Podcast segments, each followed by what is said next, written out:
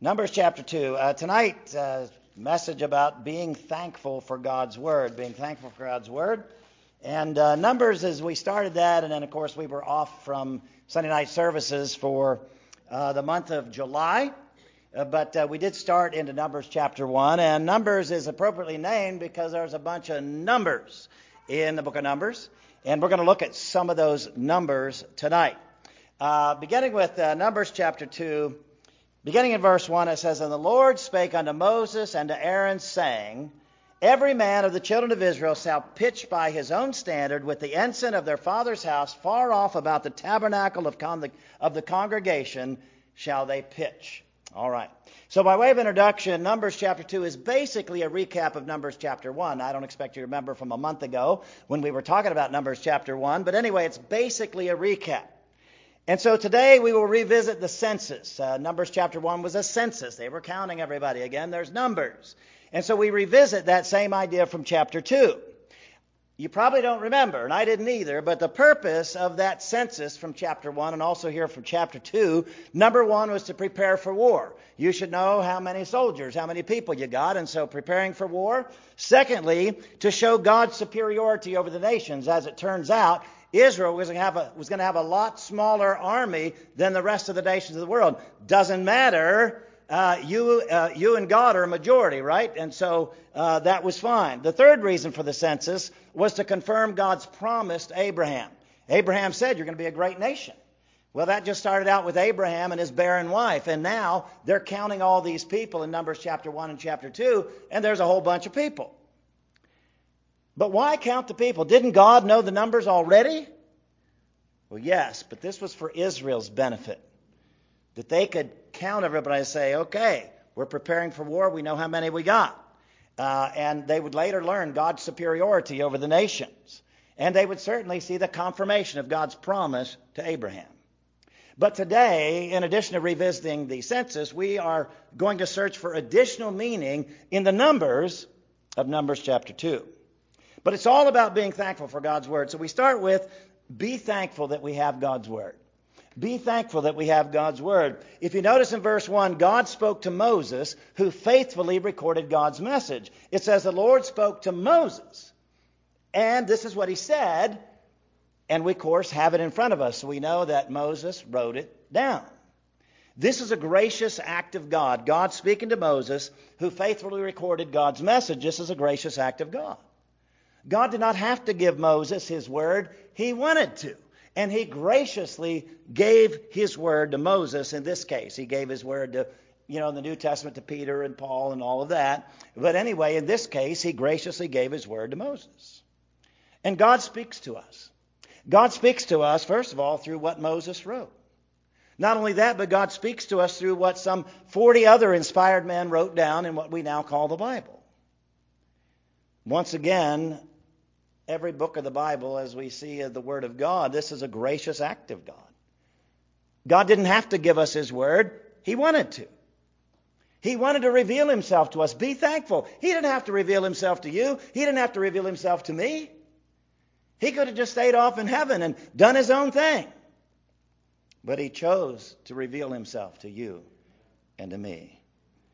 And we are privileged not only to receive the Word of God, we are privileged to distribute the Word of God.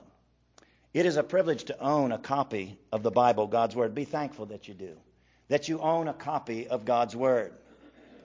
Most have multiple copies. I don't know about you. I, I, I have four copies that I use on a regular basis in my office, but I have many more copies than that on my shelves, different versions and you know, one in Greek and one in Hebrew, and I got all kind of stuff in there. Uh, some people in the world still don't have a copy of God's Word. And for those that could have a copy of God's Word, they couldn't read it if they wanted to. Where we were in Panama, we learned that these this Indian tribe, there was the the uh, Wounaan tribe. I was calling the Wu Wuhan. I, that's the wrong word. That's the that's the Chinese thing. But uh, the Wounaan tribe and the Embera tribe, they have the Word of God written in their language but they don't read. They can read some, but they don't want to. But we have, it is a privilege to not only own a copy of the God's Word, but to be able to read. It is a privilege to own it, and it is a responsibility that we have to distribute the Word of God. Verbally, like by telling others, just like uh, Gary was talking about earlier, and Sealy, and physically. Not only does our church distribute Bibles, and usually Dean's involved in that somewhere, uh, but our church does distribute copies of the Word of God. But I like the organization, the Gideons. I invited them to come this year, but something happened. They weren't able to make it. But hopefully they'll be here next year. But they just give out, and they've done it uh, since the turn of the century, just giving out copies of the Word of God. There's not too many hotels you can go into their cruise ships. You don't open the drawer, and there it is. And it says, placed here by the Gideons. It is our privilege to own a copy of God's Word. It is our responsibility to distribute it. So be thankful we have God's Word.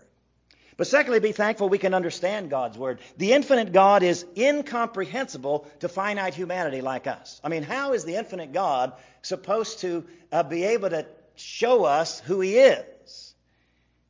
And yet He revealed Himself in a form we could understand the written Word. This is how He chose in the context of tonight's message, this is how God chose to reveal himself to us uh, through the written word. Not only is having a copy of the Word of God a special privilege, but being able to read it is a special gift from God. Reading is an amazing ability that most of us take for granted. Again, while we were in Panama, I don't read Spanish. I'm going somewhere that speaks French next time. I could strike up a conversation with somebody in French, but uh, in in uh, what was that stuff in Spanish? I mean, I was lost. The road signs. Uh, went to a store. I didn't know what anything was. I couldn't communicate. Very frustrating. But being able to read is a special gift from God, something else for which we should be thankful. And being able to read the Word of God is a blessing indeed. There's a lot of good things to read out there, but there is nothing better, nothing more important than the very Word of God. What a special uh, gift we have, a special blessing we have in God that we can have His Word and read His Word. But let's be honest, even when we read the Bible, we sometimes have trouble, don't we? you read it, you're like, wait a second, let me read that again. And you go back over it, and it still doesn't make sense. And you read it in another version, and another version maybe, and uh, we still have trouble even we do read it.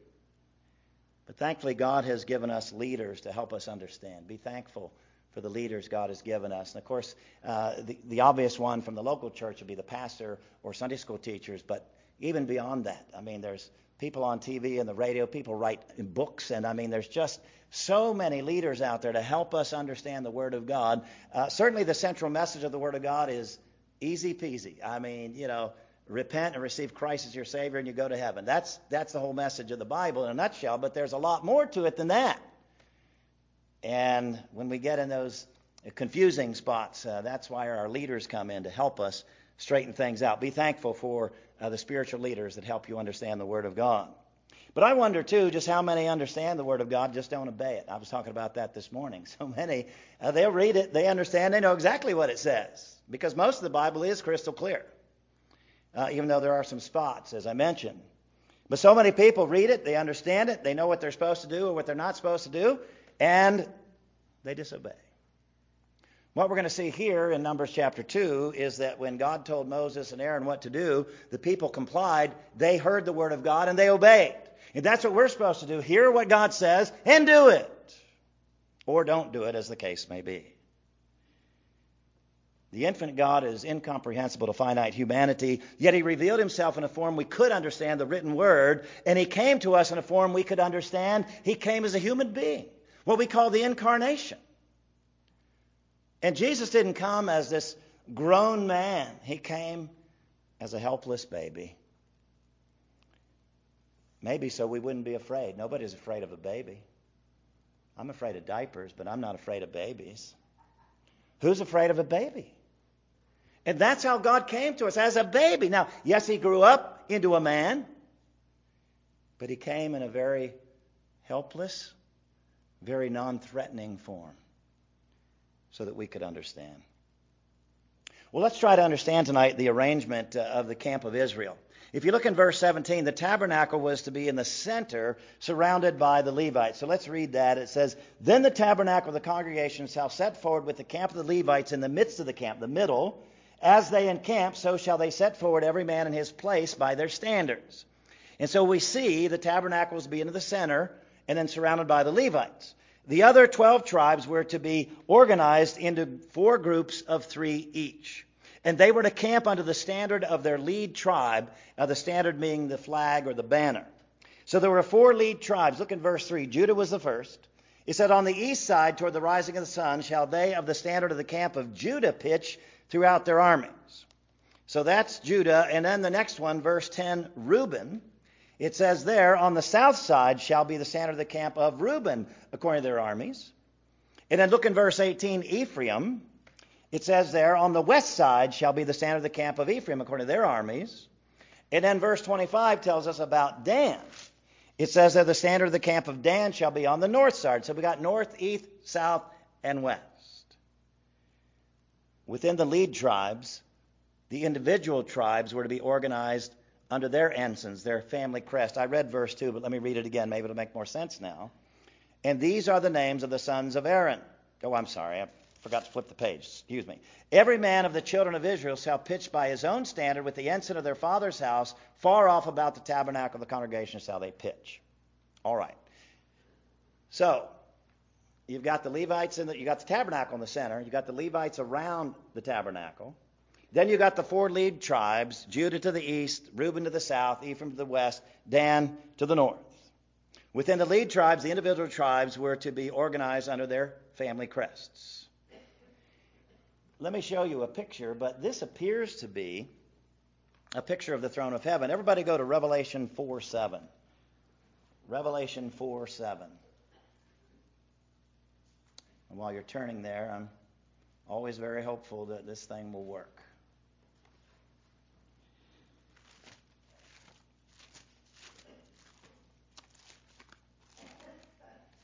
Revelation chapter 4. I can't find it either. I still hear your pages going there. This is describing the throne of God in heaven. It says, And the first beast was like a lion, the second beast like a calf, the third beast had the face as a man, and the fourth beast was like a flying eagle. Well, if you look at this diagram that I have here, this is what's described in Numbers chapter 2. You got the tabernacle in the middle, you got the Levites around the tabernacle, and then uh, as you see the, the cardinal points there, uh, you've got uh, Judah, which is a lion. You've got uh, Dan, which is an eagle. You got Ephraim, which is an ox, and you got Reuben, which is a man. Well, this is what's described for us in Numbers chapter 2. And so the camp of Israel seemed to be a picture of the throne of God in heaven. Now, did the Israelites know that? I'm sure they didn't. I'm sure they didn't have any idea. That wasn't revealed to much later on. But the fact of the matter, we see the consistency of God. He has his people camping out in the wilderness in the form of the throne room in heaven. So I find that to be very interesting. So be thankful we have God's word. Be thankful we can understand God's word. And be thankful we can trust God's word. God inspired his word. 2 Timothy 3:16 says all scripture is given by inspiration of God and is profitable for doctrine, for reproof, for correction, for instruction in righteousness. Now, the word inspiration there, God inspired his word, or all scripture is given by inspiration of God. Uh, you know that means God breathed. God breathed. God did not physically write the words that we have in the Bible, but God inspired human writers to pen his words. And because God inspired his word, it is absolutely true in every respect. It is truth without any mixture of error. Be thankful for that. That'd be horrible if we had the Word of God, but it had a bunch of mistakes in it. And we couldn't really trust it. Well, it seems to say this, but I don't know. It says something else over here, and there's contradictions and there's stuff crossed out. I mean, that would be horrible that we could not trust the very Word of God. But that's not the case. God inspired it, and so it is truth without any mixture of error. Be thankful. And though the men were fallible who wrote it down, God is not. God ensured that His Word was preserved. God's word is trustworthy. I said this a couple weeks ago. Uh, this is not a history book, but it is accurate when it addresses history. This is not a science book, but it is accurate when it addresses science. And because of that, you can believe and apply every word of the word to your life. When it comes to the Gideons, as I mentioned earlier, the Gideons are not just offering free books. And when we pass out Bibles, we're not just offering free books. We are offering and passing out God's word of absolute truth. God's word of absolute truth. There are no mistakes, there are no contradictions. The word of God is not defective or deficient in any way. You know, when free stuff, when you get free stuff, a lot of times it is. Somebody gives you something for free, there's probably something wrong with it, right? I mean, that's just the way it sort of goes. Not so when you give somebody a free copy of God's Word. You're not giving them some second-hand thing. You're not giving them something that's got problems and mistakes. You're giving them the absolute truth, the very Word of God. Be thankful we can trust God's Word. God inspired His Word. We see a consistent message of God's Word. The Bible has but one central message. It's all about one thing God's love for His people and His plan of redemption, which is rooted in His love. It's all about God's love. That's the whole message of the entire Bible. And I want you to note what the numbers tell us here about the camp of Israelites. The four groups of three tribes each were to be placed at cardinal compass points around the tabernacle. If you notice that, like uh, what I read in verse 3, it says, On the east side, that's where Judah goes. And as we looked at each one in verse 10, on the south side, and then down in verse 17, uh, or was it? No, on the west side, verse 18, and then down in verse 25, uh, I've already forgotten what the fourth one is, on the north side. And so the four groups of three tribes each were to be placed at cardinal compass points around the tabernacle. Now, in order to be precise concerning the compass points, each group could only be as wide as the Levites who surrounded the tabernacle. Why? Because otherwise the groups might be to the northeast or the southwest. God didn't say put them to the northeast, southwest. He put them, he said put them north, east, south, and west.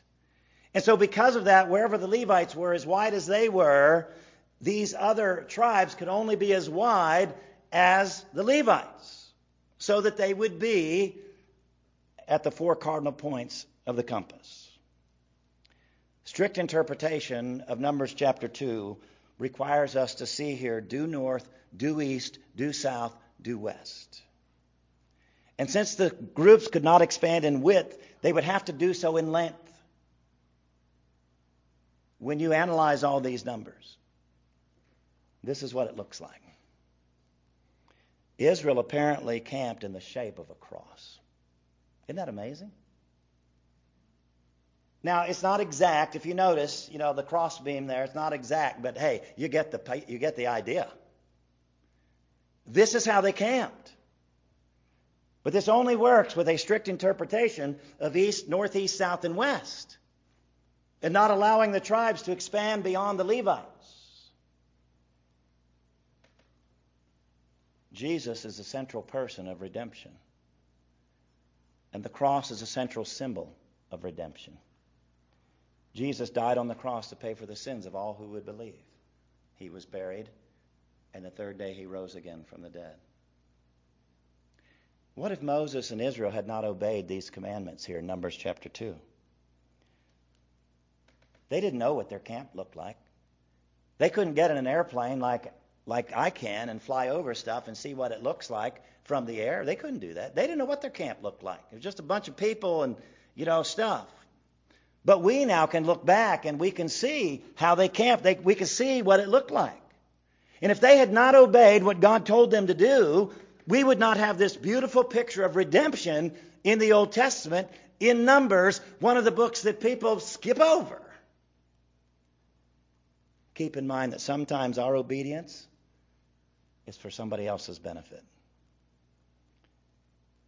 And so Moses and Israel obeyed, but this would have meant nothing to them. Even if they could like, go up on a mountain and look down, it wouldn't have benefit, it wouldn't have made any sense to them. Oh, I see, we're shaped like a plus sign or whatever they would think it was. But because they were obedient, it benefits us thousands of years later.